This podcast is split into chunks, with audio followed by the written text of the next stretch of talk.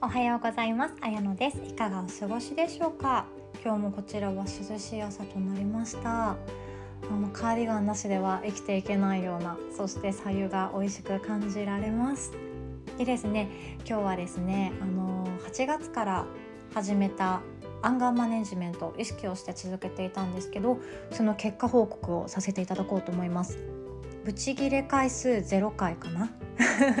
ブチギレ回数0回であの怒ることがあっても自分の感情をコントロールした怒りを何回かするっていうくらいであとはうん怒りを流せるようになったのかなっていうふうにも思いました。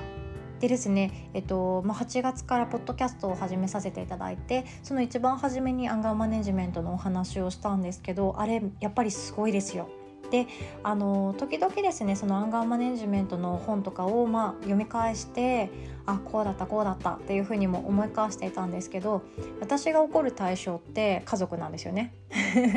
お客さんにはもう一切怒んないですよ。愛情あるし大好きだしみんな大好きだし。であの他人とかも、まあ、結構気にならないし、まあ、大阪にお引越ししてですねいい人ばっかりに出会ったっていうのも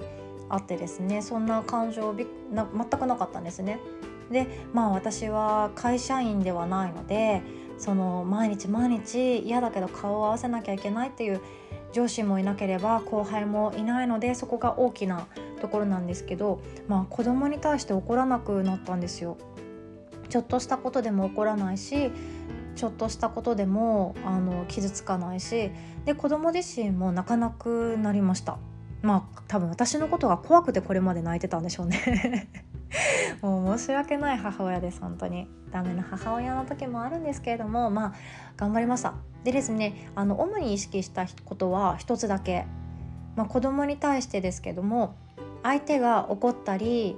あのわがままを言ったりそれに加えて泣いている時に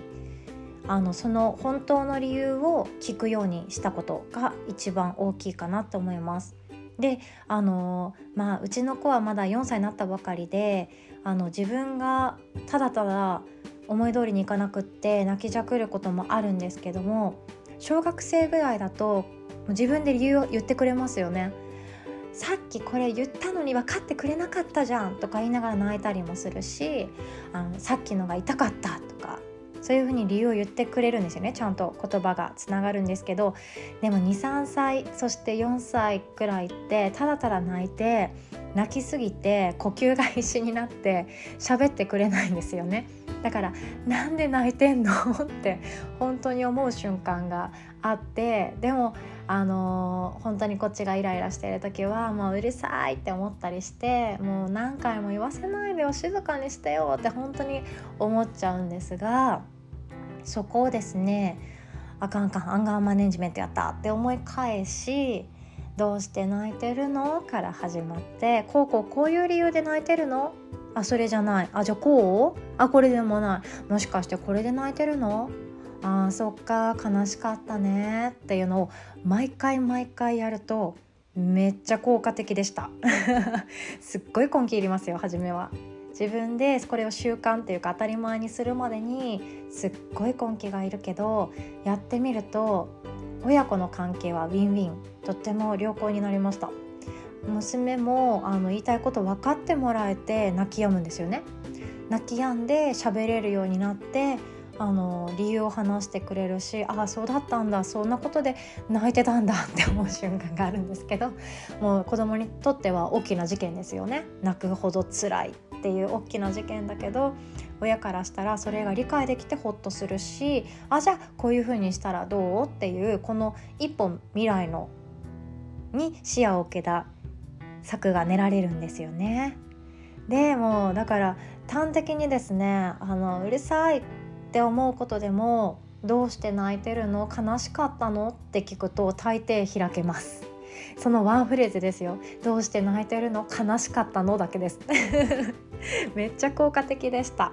泣きじゃくってる子供にとあのその泣きを少しでも和らげるようになってきました。なので対大人に対しての結果報告ではないんですけどで私自身もですねあの怒りを覚える瞬間そんなになかったかな、まあ、引っ越し作業中くらいですよね。なんでこれやってくんないのとか 思うそれくらいなんですけどもあの怒りがもし込み上げてきたらそれをあ私はなんで今イライラしてんだろう。あ悲しいのか理解してもらわなくて悲しいのかっていうのが主です。大抵理解してもらえなくて悲しくて怒るか。うんまあそんなもんでしょうかね。だいたい悲しくて女性は怒っちゃうんだと思います。相手に理解してもらえないとか思い思いが伝わらなかったとか前に言ったことをもう忘れられて悲しいとか本当に悲しみが隠れているんだなっていうことに気づかされる1ヶ月ちょっとでした。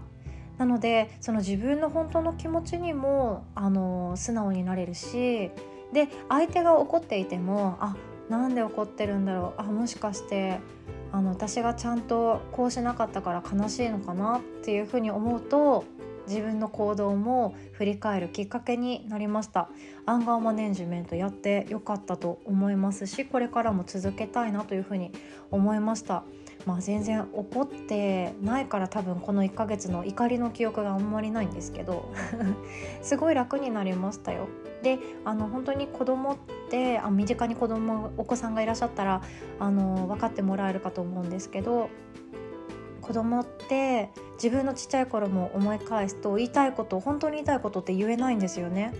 この気持ちなんだろうわかんないわかんないってなって苦しくってただ悲しいか怒りに変えて発することしかできないことがたくさんあるけどちょっとしたことでも傷ついちゃう子は傷ついちゃうしプレッシャーに感じちゃう子はプレッシャーに感じちゃうしみんな人それぞれ持って生まれた資質が違うし個性が違うしできることできないことあのやりたいと思うことやりたくないことみんなみんなみんなみんな違うからやっぱり聞いてあげるっていうのがとても大切だなと思いました。私自分自身がもしあのプンって怒っていてそれを聞いてもらえたらちょっと嬉しいですよね。あの怒ってるからそっとそっとしておこうなんて男性の皆さんも思わないでください。女性は悲しいんです。ねそうですよね。まあ大抵なんかみんな美味しいもの甘いものケーキとかハーゲンダッツとか買ってもらえたらあのすっきりしながら正直なことを言ったりするんですけれどもまあそこを怖がらずにですね男性の皆様聞いてあげてください。どうしたの？何が悲しいの？っていう風に聞いてあげてください。そんな風に私の主人にも声を大にして伝えたいと思います。そんなアンガーマネジメントの経過報告でした。とってもやる価値あります。興味ある方はあの一番初めの第1話がアンガーマネジメントのお話になってるので是非とも聞いてみてください。では今日はここまでです。お互い素敵な一日にしましょう。今日もありがとうございました。おしまい。